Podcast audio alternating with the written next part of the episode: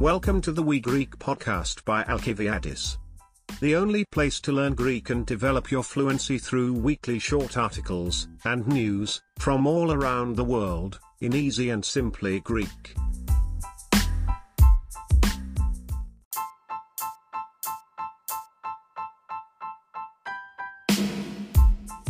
You will listen to the Greek news twice, and then you will listen to the English translation. Let's start.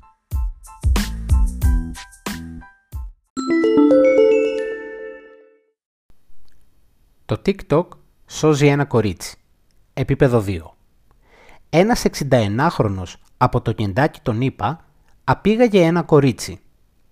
Ένας οδηγός είδε αυτό το κορίτσι σε ένα αυτοκίνητο και αυτή του έκανε ένα ειδικό σήμα με το χέρι της.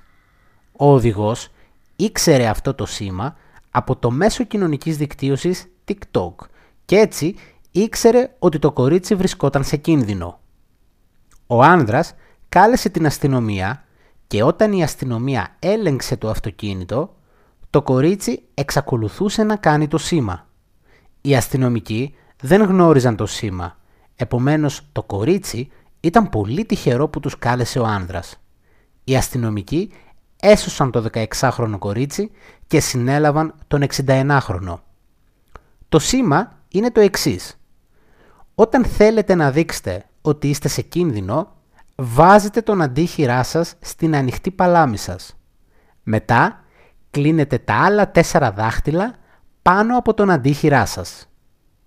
Κατά την έναρξη της πανδημίας το 2020, το Καναδικό Ίδρυμα Γυναικών ανέπτυξε αυτό το σήμα ως έναν τρόπο για τα θύματα ενδοοικογενειακής βίας να δείξουν ότι χρειάζονται βοήθεια σε μία βίντεο κλήση. Το TikTok σώζει ένα κορίτσι. Επίπεδο 2. Ένας 61χρονος από το κεντάκι τον είπα απήγαγε ένα κορίτσι. Ένας οδηγός είδε αυτό το κορίτσι σε ένα αυτοκίνητο και αυτή του έκανε ένα ειδικό σήμα με το χέρι της. Ο οδηγός ήξερε αυτό το σήμα από το μέσο κοινωνικής δικτύωσης TikTok και έτσι ήξερε ότι το κορίτσι βρισκόταν σε κίνδυνο. Ο άνδρας κάλεσε την αστυνομία και όταν η αστυνομία έλεγξε το αυτοκίνητο, το κορίτσι εξακολουθούσε να κάνει το σήμα. Οι αστυνομικοί δεν γνώριζαν το σήμα, επομένως το κορίτσι ήταν πολύ τυχερό που τους κάλεσε ο άνδρας. Οι αστυνομικοί έσωσαν το 16χρονο κορίτσι και συνέλαβαν τον 61χρονο. Το σήμα είναι το εξής. Όταν θέλετε να δείξετε ότι είστε σε κίνδυνο, βάζετε τον αντίχειρά σας στην ανοιχτή παλάμη σας. Μετά, κλείνετε τα άλλα τέσσερα δάχτυλα πάνω από τον αντίχειρά σας. Κατά την έναρξη της πανδημίας το 2020, το Καναδικό Ίδρυμα Γυναικών ανέπτυξε αυτό το σήμα ως έναν τρόπο για τα θύματα ενδοοικογενειακής βίας να δείξουν ότι χρειάζονται βοήθεια σε μία βίντεο κλήση. TikTok saves a girl. Level 2. A 61-year-old from Kentucky, USA, kidnapped a girl. A driver saw this girl in a car, and she gave him a special signal with her hand. The driver knew the signal from the social media TikTok, and so he knew that the girl was in danger. The man called the police, and when the police checked the car, the girl was still doing the signal. The police officers did not know the signal, so the girl was very lucky that the man called them. Police rescued the 16-year-old girl and arrested the 61-year-old. The signal is as follows, when you want to show that you are in danger, put your thumb on your open palm. Then close the other four fingers above your thumb. At the start of the pandemic in 2020, the Canadian Women's Foundation developed this signal, as a way for domestic violence victims, to show they need help on a video call. Άντρας, ντυμένος Τζόκερ, τραυματίζει κόσμο στο Τόκιο στο Halloween. Επίπεδο 2. Το Halloween που μας πέρασε, συνέβη κάτι τρομερό στο Τόκιο, στην Ιαπωνία.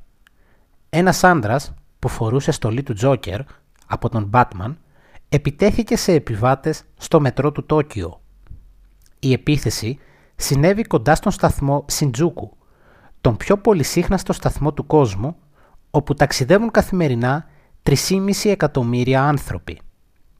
Κάποιοι στο βαγόνι είδαν έναν άνδρα να κρατάει ένα μαχαίρι και να ρίχνει ένα υγρό στα καθίσματα. Οι άνθρωποι νόμιζαν ότι ήταν μία φάρσα, ένα αστείο δηλαδή, επειδή ήταν το Halloween.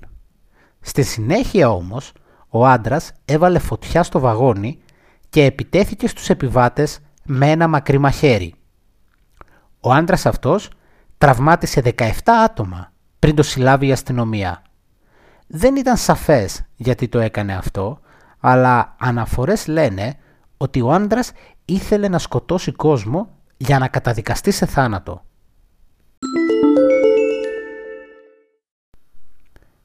Άντρας, ντυμένος Τζόκερ, τραυματίζει κόσμο στο Τόκιο το Halloween, επίπεδο 2.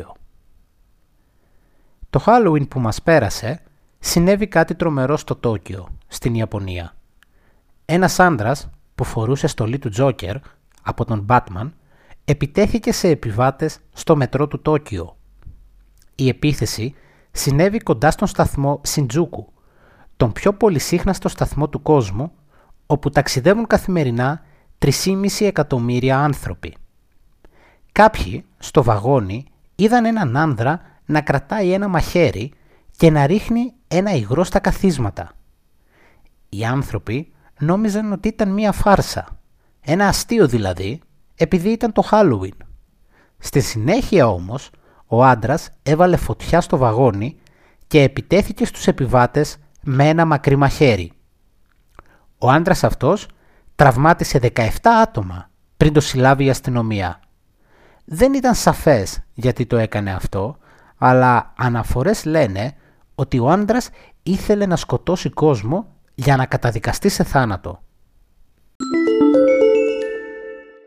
Man dressed as Joker injures people in Tokyo, on Halloween.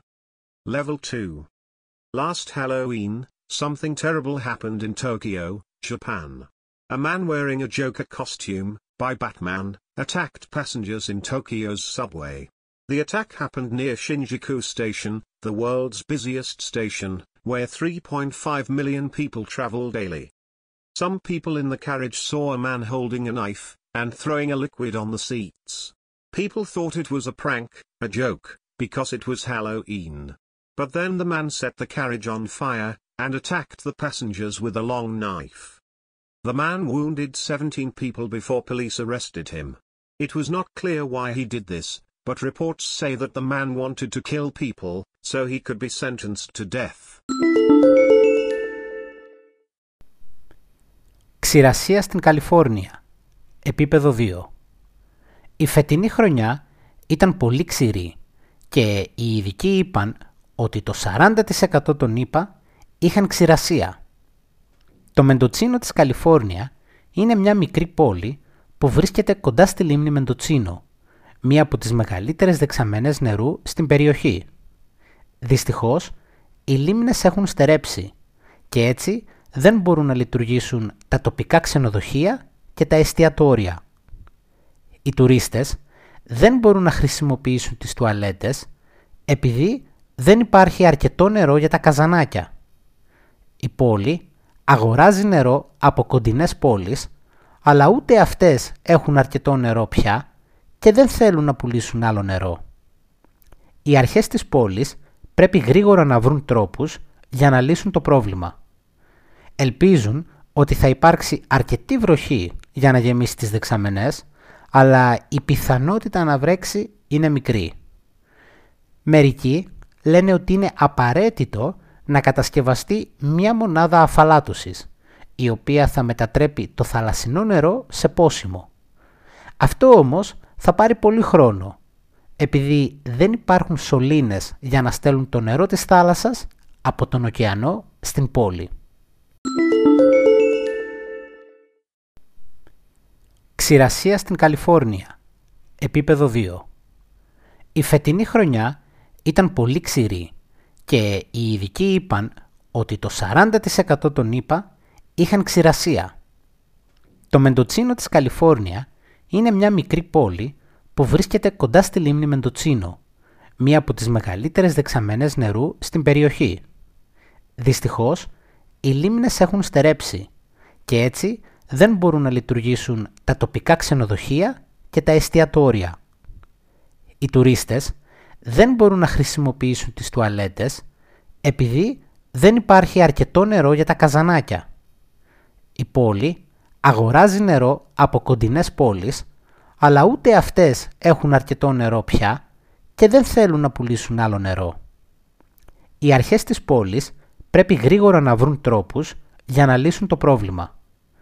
Ελπίζουν ότι θα υπάρξει αρκετή βροχή για να γεμίσει τις δεξαμενές, αλλά η πιθανότητα να βρέξει είναι μικρή.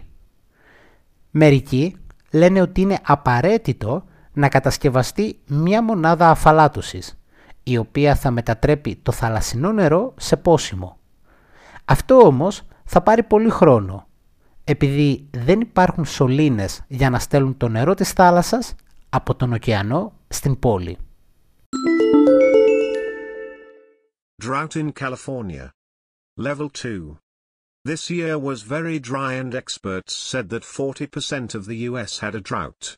Mendocino, in California, is a small town located near Lake Mendocino, one of the largest water reservoirs in the area.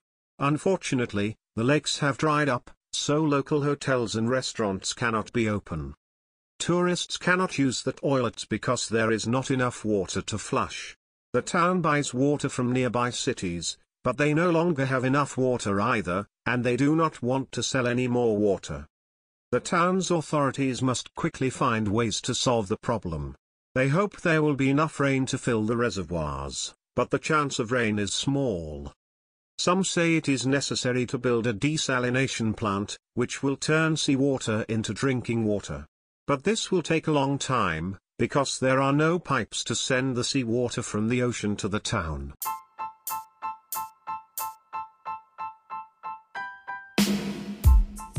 Thanks for listening the We Greek podcast by Alkiviadis. If you want full access to all the weekly Greek news and articles, their vocabulary and phrases lists, Quizlet access, and the full English translation, then please consider to support We Greek on Patreon. Patreon.com slash. Thank you.